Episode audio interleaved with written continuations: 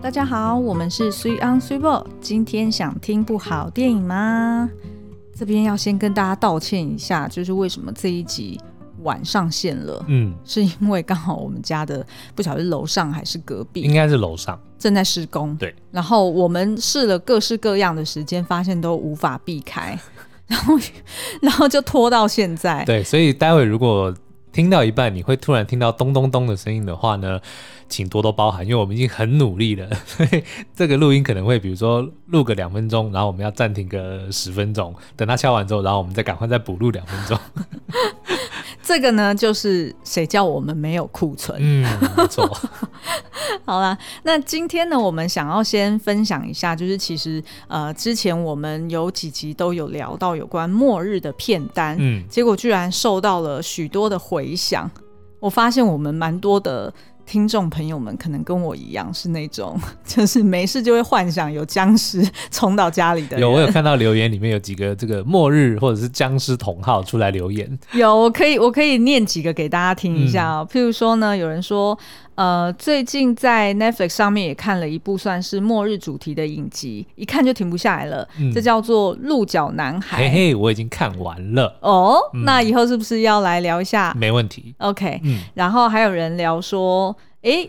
金门有出限定七十五度的防疫高粱酒哦，每次消毒都觉得醉了，因为我们有聊到说，啊，那这样子如果酒精用完，是不是可以拿烈酒来消毒？我觉得你那个喝下去可能就会七十五趴，真的很恐怖，因为一般的这个烈酒大概是四十帕，嗯，对，啤酒是五帕，嗯，红酒大概十二帕。哎、欸，你之前不是有买一款是那个是什么噶玛兰的吗？原酒啊，原桶酒啊，嗯、那也才五十几而已啊。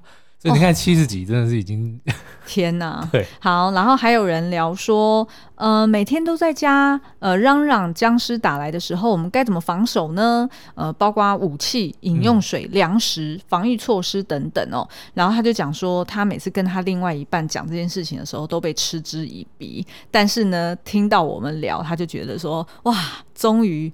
不是只有他一个人，他不是孤单的，还有人专门留言说：“诶、为了那个末日题材，我要来浮出水面一下，因为常常感受到你们认真喜欢某事而被感染到的好心情。”是被感染，怎么很符合？而且很符合我们今天要聊的话题耶。好，谢谢，有你们真好。万一僵尸来了，我就去 Costco 等你们，嗯、搞不好还可以接手 Sweetbo 的高级避难包哦。那不懂这个梗的听众可以去听我们之前那一集哦。就是说呢，Sweetbo 他非常的未雨绸缪，所以他的装备都是一级棒的。嗯、但是因为他本人的这个求生的能力不高，对，对，也就是说，如果你跟在他后面呢，他应该很快。就会挂点，然后你就可以接受他的装备。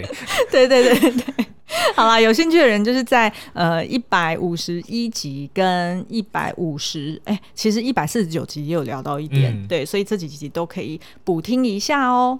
好，那今天我们又要聊什么呢？大家看到标题一定就会觉得说，哇，你们现在无所不用其极，对，为了要骗点击。就是把标题下的这么的耸动。没错，我们今天要来跟病毒学会转型。哎、欸，嗯，学什么转型？然后为什么要跟病毒学呢？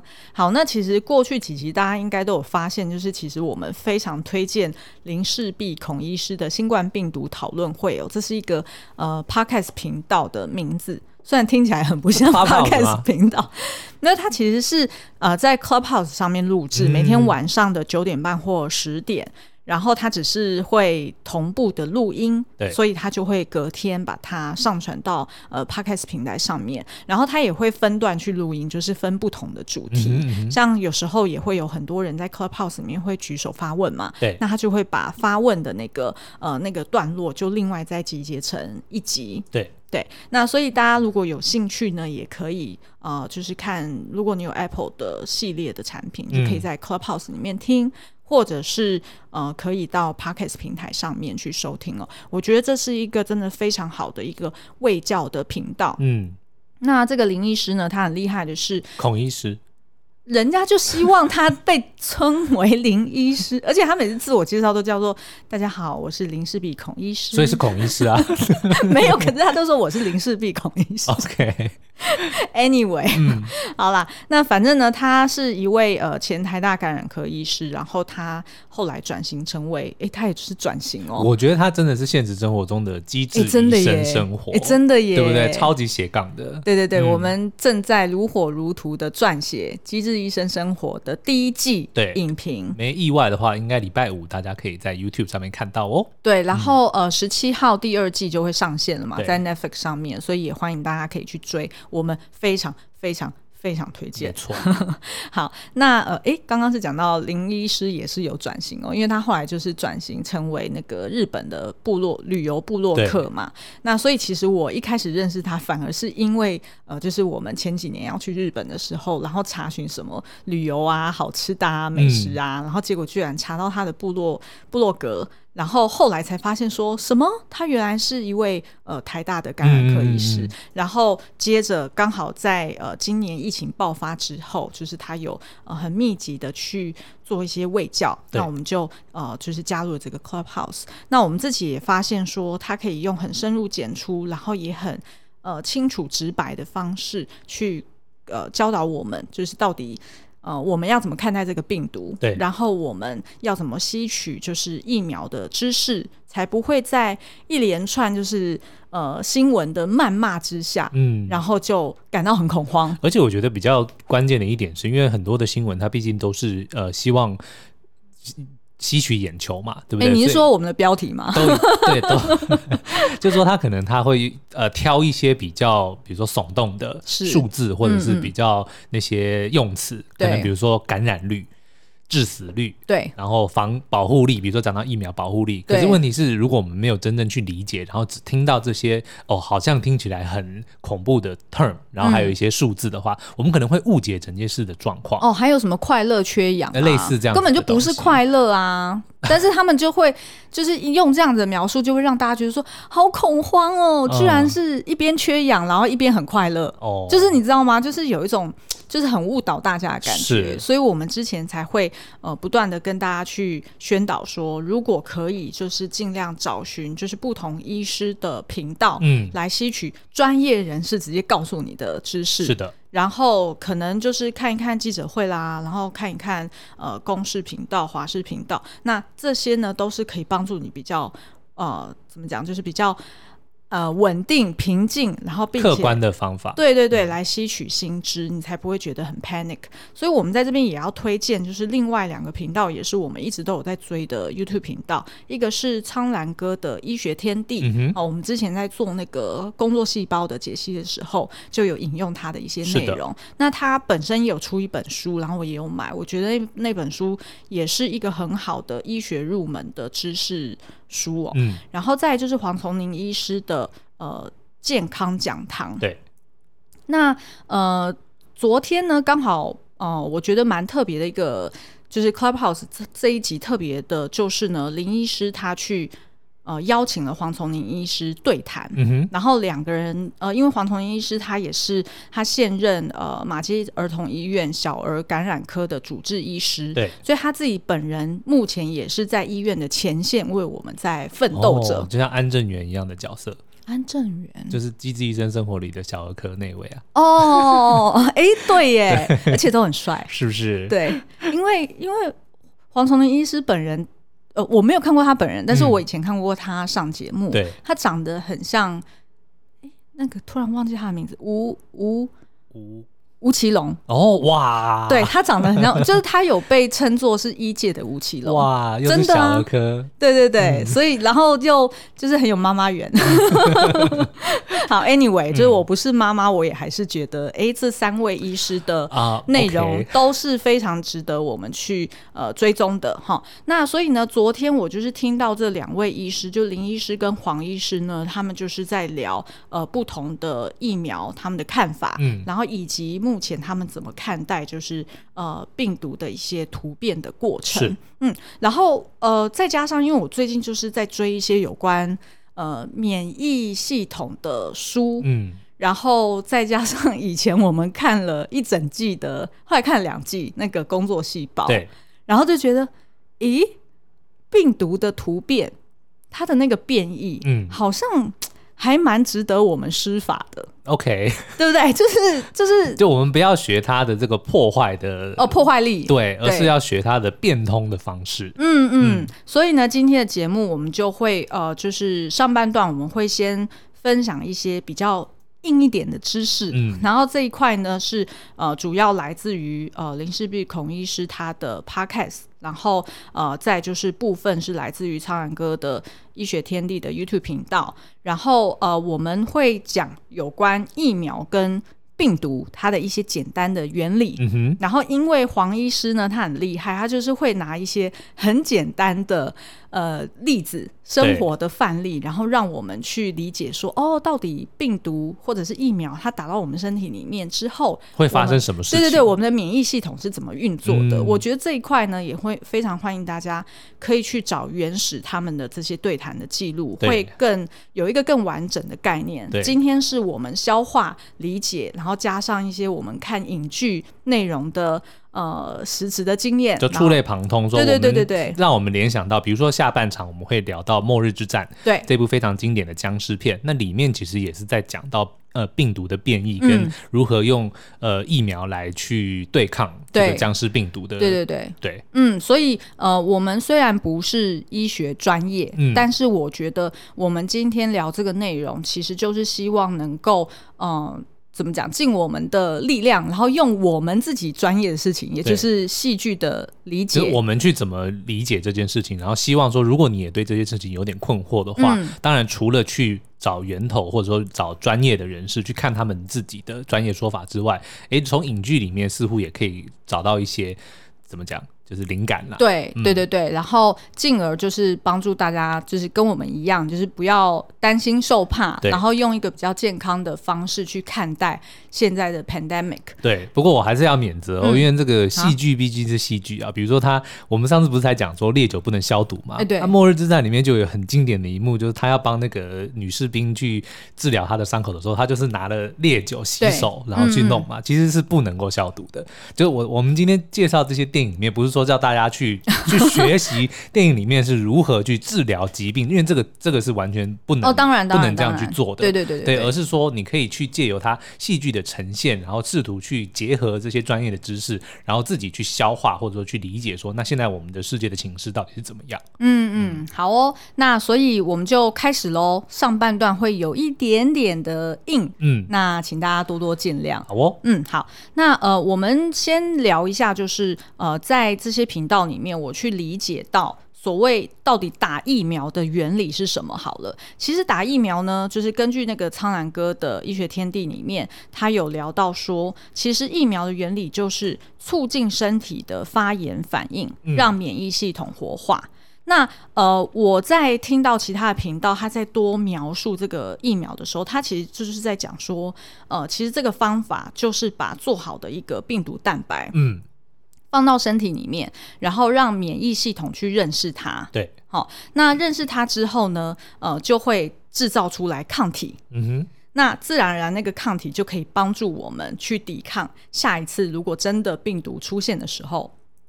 你会认识它长什么样子，然后你会知道要怎么对抗它，那你进而就不会感染到这个病毒，或者是即便感染了，你可能知道要怎么去对付它。对对对对对，嗯、你的身体才不会出现重大的疾病的一个恶化嘛。那所以呢，其实打疫苗的过程，大家就想象它其实就是一个演习，嗯，或者是练兵的过程。对。对，就是帮助你的免疫系统整个活化起来，就是大家知道要怎么动员我的那个陆军、海军、空军，我要怎么分配。嗯，那你就想象你的身体就像一个国家嘛。基本上平常的时候，我们大家都是要想尽办法把病毒阻绝于境外，嗯哼，就是不要让它进来。所以我们会戴口罩，对，我们会嗯、呃，就是勤洗手，让那个肥皂，就是那个肥皂让它滑掉，对，或者是我们喷酒精破坏它的那个膜，所以它就会死掉。嗯，但是如果如果再不济，就是病毒它总有一天它进到我们身体里面的时候，我们就需要靠，因为你有练兵过，嗯，所以你知道你要怎么对抗它。是，那这个其实就是打疫苗的一个。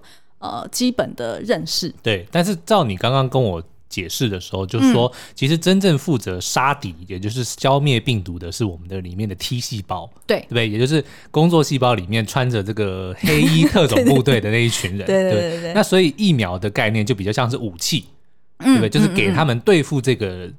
病毒的武器，就是所以真正杀敌的是这一群 T 细胞，对。但是疫苗就是给他们对应的武器，对，就等于是、嗯、呃，疫苗就是让他曾经练兵过，他知道说，哦，我如果就是身体出现了这个蛋白，嗯，我知道他就是不，他就是坏人，他就是敌人，所以我要拿什么武器来对抗他，嗯、也就是这个 know how，抗体是那个武器，对对对，对对对，所以是，所以他呃打疫苗之后，他其实是帮助他有这个 know how，嗯，累积这个。作战经验，对，他有一个好像作战手册可以去 follow 一样，就是在这边，其实我也会想到我们之前看那个工作细胞里面，不是有一个角色是那个。树状怎么？呃，树图状，我忘记他的全名。就是绿色文青的、那个。对对对对对，他就是会，他就是会，呃，就是有敌人进来的时候，他就会赶快联系嘛、嗯，然后就是联系对应的人。对对对，然后他翻资料库，然后他就会发一些那个以前他们练兵的时候很糗的照片啊、嗯，有没有小时候很蠢的照片？对，然后就发出去，然后所有的那个免疫细胞就会活化，因为他看到他就觉得很丢脸，然后就想说不行，我要变得更强才行。对，所以讲到这边，应该最后大家都很想要去看工作细胞，真的很好看。对，其实，在那个 MyVideo 影音平台上面都有，所以大家可以去找。然后，而且还有现在还有暗黑版的。是，好，好，那所以，哎，刚刚讲哪里？所以就是疫苗原理。对对对，所以这个就是疫苗原理哦。那也就是为什么，就是打完之后，不是通常大家都讲说，哎，就是最近有超多医护人员在网络上分享他打完 AZ 疫苗的感受嘛？对。通常可能两天内就会呃出现发烧或者是肌肉酸痛，然后有一点就是很不舒服的这种症状。嗯、那其实这个就是所谓的呃大家讲的打疫苗的副作用。是。那这个副作用呢，也就是因为它把这个蛋白打入你的身体里面，然后去练兵。嗯。所以你的免疫系统是不是就会 active？所以你就想象他们是被操坏了。哎、就是，对对对、嗯，他们就是就是正在操，它不一定坏掉，对，就是累坏了，对，累。坏了，他就是只是在练兵。对，然后所以如果你下次假设我们有幸可以在年底前打到疫苗，那我们就会知道说，哦，你打完疫苗之后两天内的那个不舒服的感受，嗯，哎，你就想象一下，你的身体里面就是有成千上万，应该是不止哦，对的那个免疫细胞，它就是在他们他们正在努力的训练自己，要能够帮我们对抗病毒哦，就等于是说，呃，他在练兵的时候。你就身体的一些能量，或者是身体的其他的营养素，就更需要补充的更多，嗯，你才可以帮助他练兵练得更好嘛。所以就要多喝水啊，多休息。那至于实际的做法呢，就请大家还是要上刚刚那两位医师的 YouTube 频道跟 Podcast 频道去了解更多。毕竟我们不是专业的，但至少我们呃先理解这个疫苗原理，你就不会害怕嘛，你就不会在那胡思乱想，想说这是不是有什么黑阴谋还是什么？打的只是让我更更更生病，但。对对对对对，就千万就不要想到那些有的没的哈。好，所以这个就是疫苗的原理。那但是呢，其实呃，我们也可以讲一下，就是呃，现在在呃新闻上面，其实呃一直有在比较说不同的疫苗品牌，他们有不同的保护力。嗯。可能你会看到什么？呃，莫德纳跟辉瑞疫苗的保护力到呃九十五趴啦，然后你会看到哦，AZ 好像差一点是大概是六十趴还是七十趴？嗯，然后呢，可能最比较差一点的可能是中国的科兴疫苗是大概五十趴。嗯，然后大家就会在那比较说，啊，那这样子我都只要打那个莫德纳跟辉瑞就好了，对啊，打最强的。对对对，然后就会想说，我就是一定要打保护力最强的。好，那但是呢，我这边要分享一个我觉得还蛮很特别的概念，我以前从来没有过是这样子去认识疫苗的。嗯、然后是昨天的这个黄医师呢，在跟林医师的对谈里面，他有提到一个很棒的比喻，他就说呢，其实你在看疫苗的时候，你要看两件事，嗯，你不能只看就是媒体上一直在那边讲的保护力，好，你同时还要看另外一个叫做康复力，嗯。那保护力呢，是叫做 protection，就是所谓的你的打完之后你的抗体的高低。对，所以呃，如果抗体量越高，那就代表哎，好像保护力越大。嗯，那呃，那个大家就会想说，哦，那这样子是不是莫德纳跟辉瑞就会比呃 AZ 来得好？因为的确它的比例是比较高的嘛。但是呢，同时间他提醒大家，你也要看所谓的 resolution，也就是康复力。嗯、那这个康复力其实指的就是 T 细胞免免疫成功的这个概念。好，那我接下来就用一个呃黄医师他举的一个很棒的抢银行的例子 来做说明好了。嗯、那这样大家就会知道说，哦，原来看疫苗你不能只看保护力，然后就只想要挑最强的两款这样子。好，那呃我们来看一下他的比喻是这样子的，他就讲说呢，其实你就想象你的身体如果是一间银行好了。嗯然后，呃，你打疫苗其实是要呃有一个驻点的警卫，对，他在门口帮你维护治安，然后确保说不会有人进来抢抢钱嘛，哈、嗯。那哎，说到抢，嘿，怎么了？纸房子的第五季在九月要上映了，所以第五季九月，对啊，哦，对就是非常有名的这个影集，就是在讲抢银行的。下次我们有机会可以聊。哦、oh，OK，、嗯、而且听说就是它里面的美感很特别，没错，非常的视觉上面是很震撼的。那故事本身也很棒。那你觉得跟追杀夏娃比起来呢？不同呢，一个是抢银行的，一个是杀人的。哦，你是说视觉美感？对啊，这还用你说吗？哦、也，也很不一样啦。对、oh，OK，、嗯、好好。那刚刚有提到呢，就是呃，你就想象说疫苗就是你的警卫，那 maybe 就是在保护力上来说呢。A Z 疫苗，因为它的那个保护力，它没有莫德纳跟辉瑞来的高，嗯、所以呢，你的你家的警卫呢，可能是一个曾经退休过的警察，或者是 反正就是退休的画面对，就是一个退休人士。嗯、然后他可能他随身携带的那个呃，就是武器，可能就是一个一根电击棒这样子。然后，所以呢，如果是一两只病毒、嗯、哦要进来抢银行。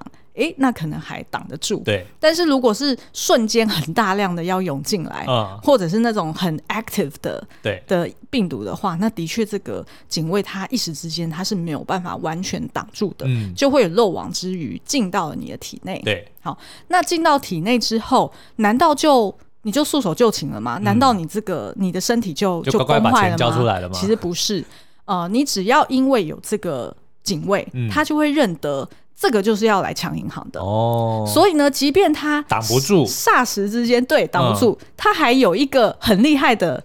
按钮。哦，紧急按钮，求救按钮。对对对对，对然后呢，他就会求救，然后就是请哦，蝙蝠侠就会出现了，对，或者叫警察，或者是什么特种部队就会出现了哈，嗯、或者是那个中心保全，反正就是叫支援啦。对对对对对对，Okay 然后那个支援就会很厉害，嗯、那个支援就会直接在可能银行里面，就是在你的身体里面，直接就是跟病毒对抗了。也就是说，即使这个警卫本身他也许挡不住第一波的攻势，对。但是他可以尽到通报的责任。对，没错。因为他会认得嘛。如果没有打疫苗的话，就是他根本也不知道自己被攻击。没错，就等于是你就靠你自己身体本身的免疫系统，就有如现在假设现在还没有疫苗，然后。平常人如果得到新冠肺炎，嗯、他可能是靠他自己身体的免疫系统去去慢慢学会辨识，说，哎、欸，这到底是什么东西？因为没有看过，是那我要用什么样的 strategy 去对抗它？嗯、你可能要自己练兵，对。但是因为现在有疫苗，所以它可以帮助你练兵。嗯、那所以呢，这个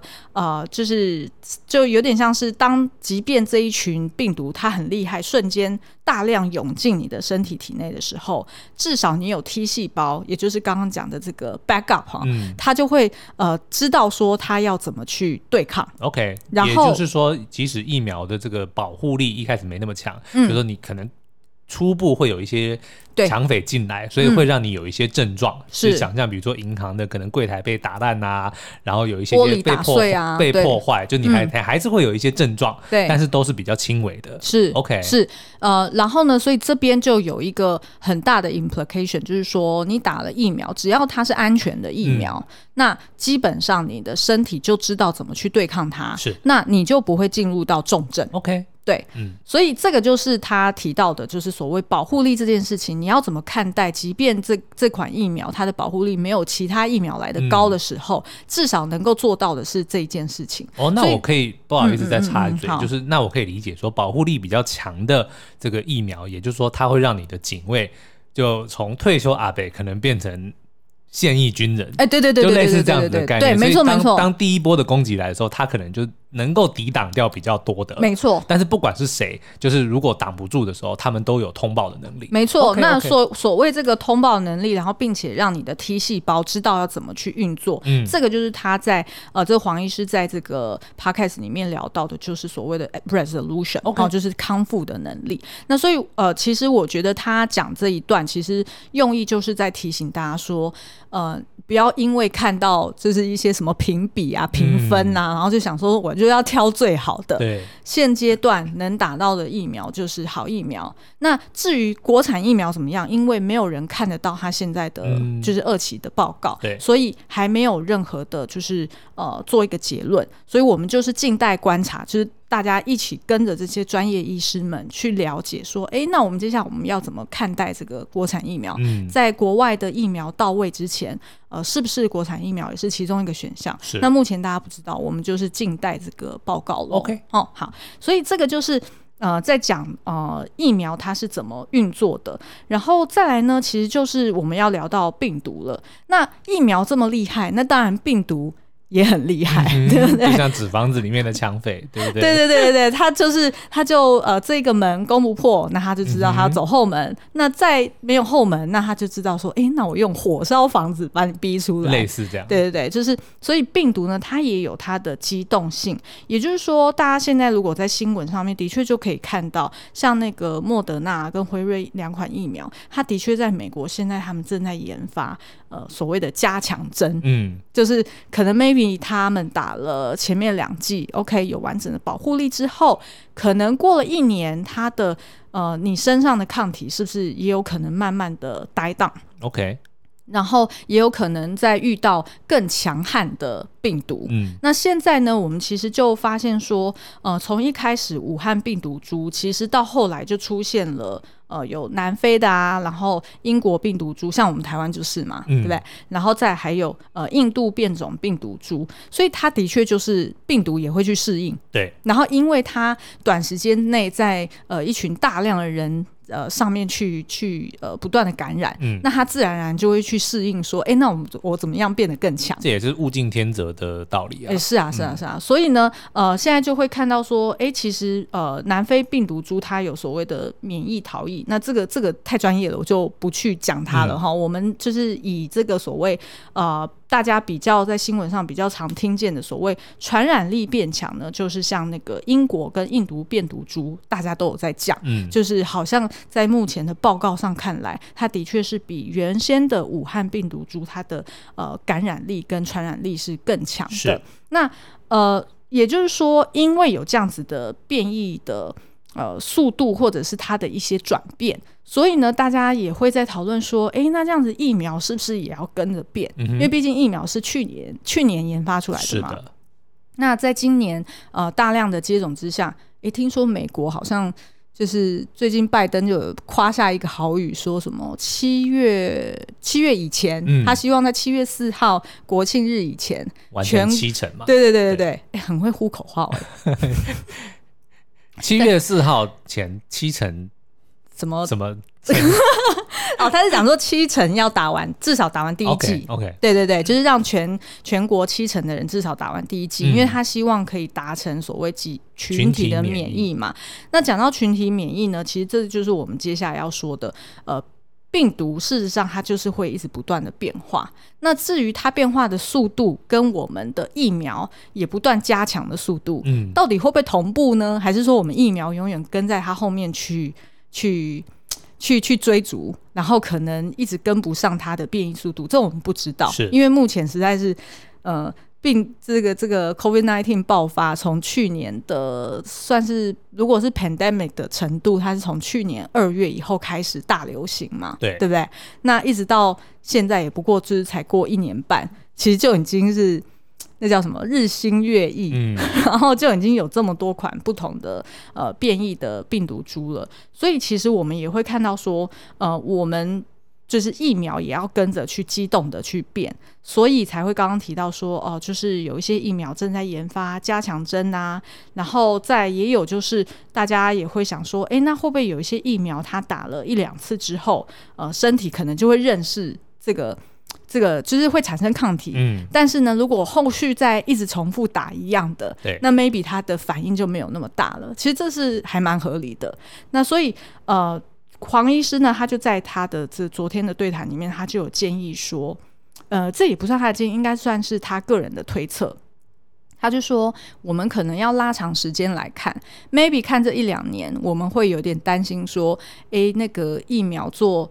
不同的技术，它会不会有所落差？嗯、呃，是不是日后每一年都要一直补打那个加强针？对。但是它其实也是提醒说，可是事实上，如果你拉长到十年来看，或许这个呃，这个这个整个 pandemic，它可能就会变成是。你只要能做到避免重症这件事情，嗯、就是不管打任何的疫苗，只要能避免重症就好了。嗯，也就是说，有很有这个可能是每一个人在未来的十年，你都可能会至少得过一次新冠肺炎的病毒。那在这样情况之下，其实我们能做的，就是每一个个人能做的，一来就是你至少要打到一个有安全性的疫苗，帮、嗯、助你自己，至少你得到之后你不会进入重症。对，然后第二个就是。我们真的要好好想想，我们个人的 well being 要怎么照顾得更好了，嗯、就等于是说，呃，身体的体质要变好，对，然后让你本身的免疫系统是呃维持在最佳状态。对对对对对，那这样那这样子日后，因为世界上绝对不可能只有这一款病毒嘛，嗯、它不管是这一款病毒它不断的变异，或者是还有又在出现其他的 pandemic，那我们的身体都在一个最佳的状态。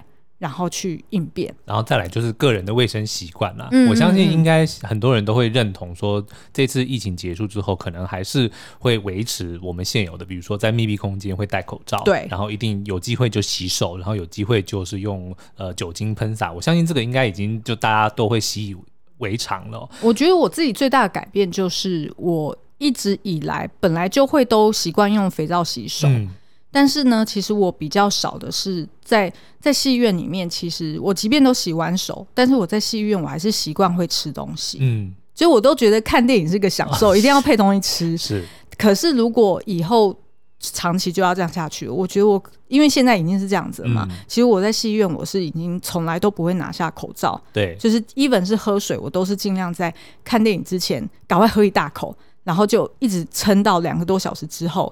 再去吃东西，可是我觉得这也算是一个好事啊，因为你看，虽然是因为 COVID nineteen 就是有有蛮多的人生病哦，可是如果你整体去比，比如说流感，就以前每年都会有流感季节嘛，嗯，但是的确是有研究发现说，哎，好像今年的流感季得到以前流感的人数相对的变少了，对对对，就是因为大家的传染病，对大家的这个。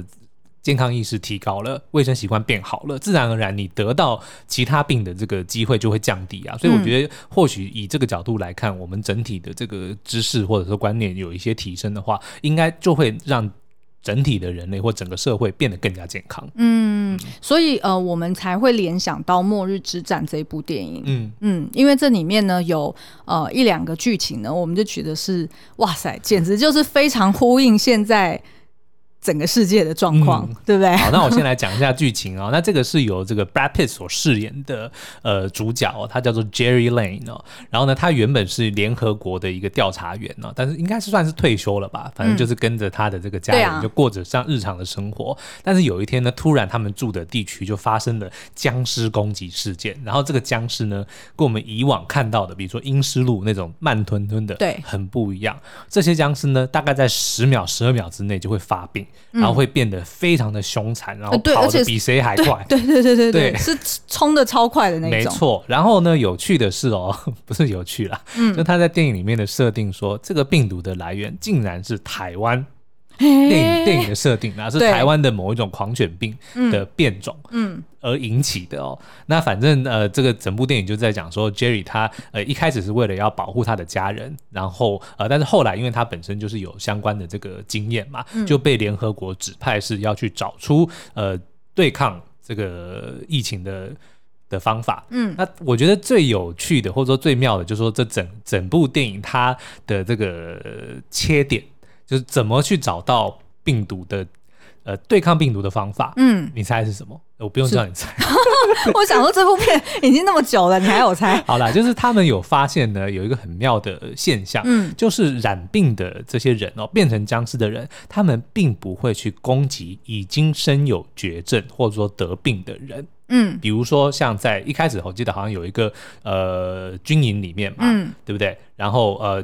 发病的时候，有一个军营，他他好像是残障，嗯，对不对？然后僵尸就全部绕过他，不攻击，对对对。然后呢，再有一些，比如说老人，嗯，就是那种你看不是很健康的，就是在以色列的，就在以色列的那那一段，因为呃，对于这个 Jerry，他其实就是被呃联合国委托说，你就跑跑遍世界各地，你就去找，对，去去找解药，然后去了解说到底是怎么去传染出来的。所以他像刚刚苏阳讲的，就是他去应该是。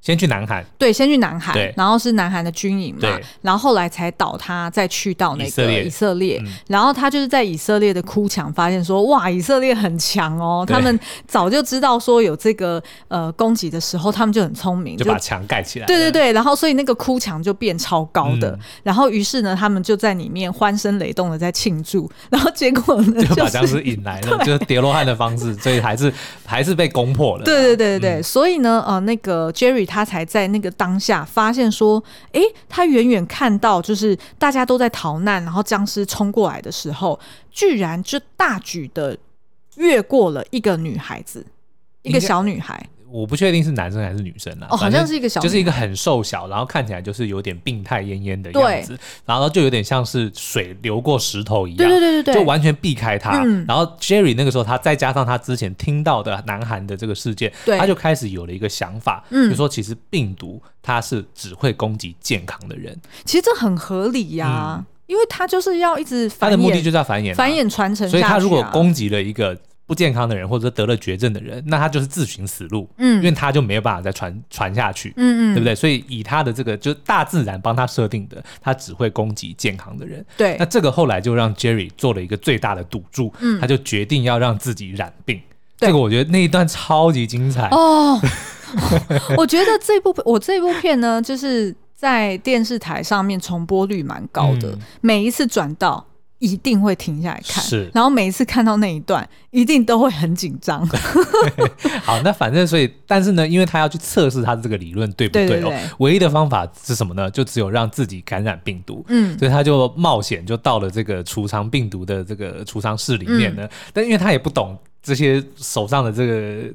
瓶瓶罐罐是什么？对，就是好像有什么百日咳啊、对伤寒，就都是非常非常致命的疾病哦。然后他就随便就打了一个，然后结果竟然成功。那那所以呢，他们也就确认说这个是一个可行的方法，就让他们研发出，其实并不是研发出解药，嗯，他们是研发出了一个叫做伪装 （camouflage） 的方式，就是呢，他们后来合成了几支致命但是可以治疗的疾病，嗯，做成了有点像是鸡尾酒一样的东西，然后就打进你的身体里，就是你的。身体是对僵尸病毒来说，你是一个得了重病的人，对，所以他就不会攻击你，对对。可是实际上呢，因为他们是经过调配的嘛，所以你虽然是有感染，但是你不会有致，嗯、你不会致命，嗯嗯，也就是欺骗这个僵尸病毒，对，说我我你不值，我不值得你攻击，对，你不要来攻击我，对，然后然后再去争取时间，要么就是消灭那些已经被感染的人，对然后也是争取时间去开发真正的疫苗，对，没错。嗯、所以我呃，我们举这个。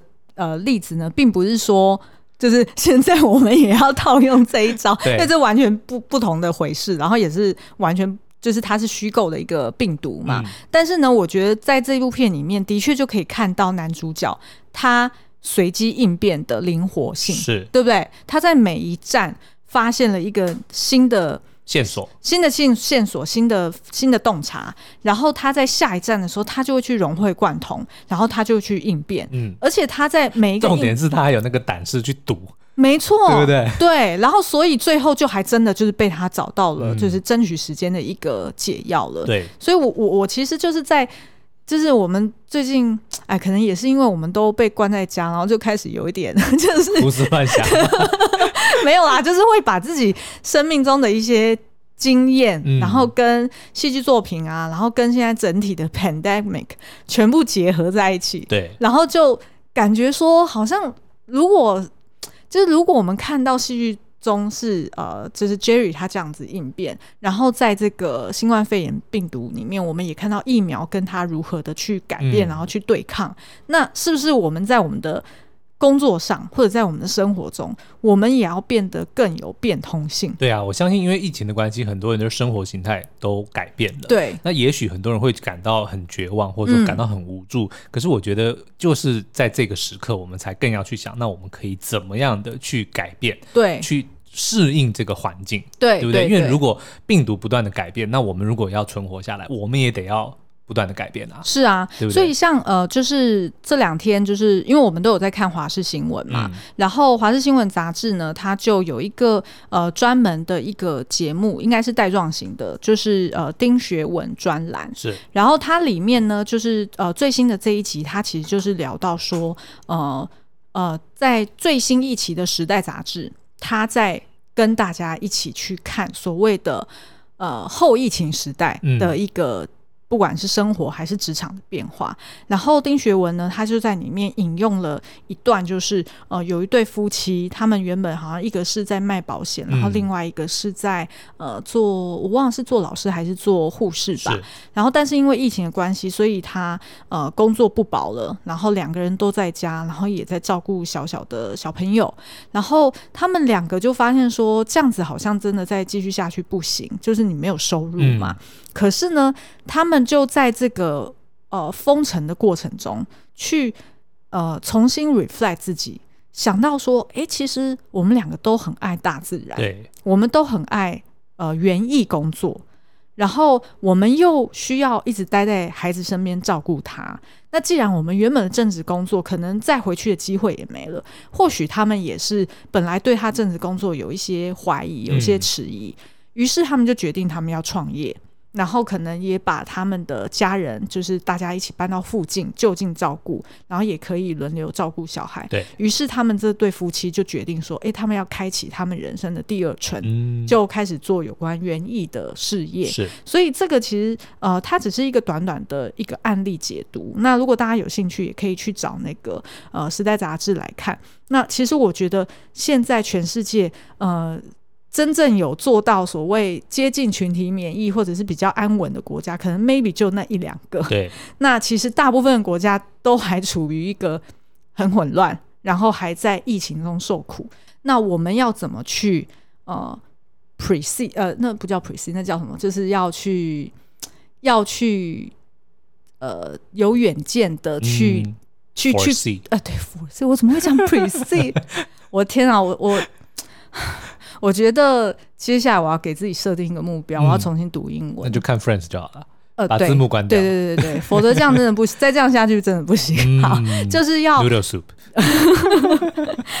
就是要去呃意识到说，好，现在最糟的情况，要是真的回不到职场，嗯，要是真的因为疫情的关系，很多产业可能都就死掉了，对，或者是。他被迫要转型，那我们个人我们要怎么提早转型，然后去应变这些即将而且铁定会到来的全新世界？是。那我觉得这刚好，maybe 去年为大家争取了多一年的时间，但是现在时间越来越紧缩了。嗯、那我们怎么去更快的去应变？我觉得这也呼应，就是柯文哲昨天还前天他在记者会上面讲的、啊，他说防疫纾困再来呃。政府可能都会想说，这两件事情做完，再来就是要终止了。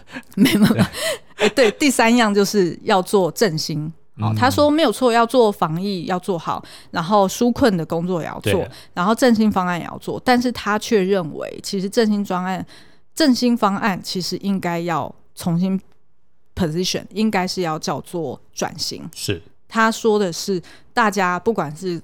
个人还是政府，其实都应该要想的是，那我接下来面对着可能远距工作啦，嗯、或者是线上的考 e-commerce，或者是就是所谓跟实体的关系比较挂，就是比较脱钩的这些产业，那大家要怎么？跟着转型，对啊，我们其实并没有正确答案说，呃，你们可以怎么做？但是我觉得这个真的是一个，呃，一个契机，说让大大家好好的去思考。因为比如说有有一些产业，有一些呃公司可能会因此而消失，但是同时也会有新的产业会因此而情形，对，没错，对不对？所以我觉得就是一个呃时机，让大家可以好好的去 reflect 一下自己的过去这一年，或者说接下来的这个时间点，说你好好的去检视，那到底什么东西对你来说是最重要的？嗯、对，那既然就是呃 pandemic 是我们无无力可回天，嗯、我们没有办法真正去完全的去力挽狂澜，那但是至少我们做好我们自己的工作。对，然后我们保护好自己，就是在 support 这些第一线帮我们抵挡的人们。嗯、那但是同时之间，我们是不是也要自己在家练兵？就是帮助我们的免疫系统练兵，也帮助我们自己的呃工作上的这个专业练兵，然后去。应对一个更不一样的世界，嗯嗯，那这就是我们今天为什么会想要聊这个跟病毒学转型的。所以这样子听下来，大家应该不会觉得，哎、欸，我们这个标题好像是在骗点击的吧？嗯，对啊，转的有点硬哦。好了，那还是一样，就是祝大家平安健康。对，那我们今天节目就到这边喽。还有端午节不要出门。嗯，好的，大家再忍一忍哦。好，那我们下次再见喽，拜拜。拜拜。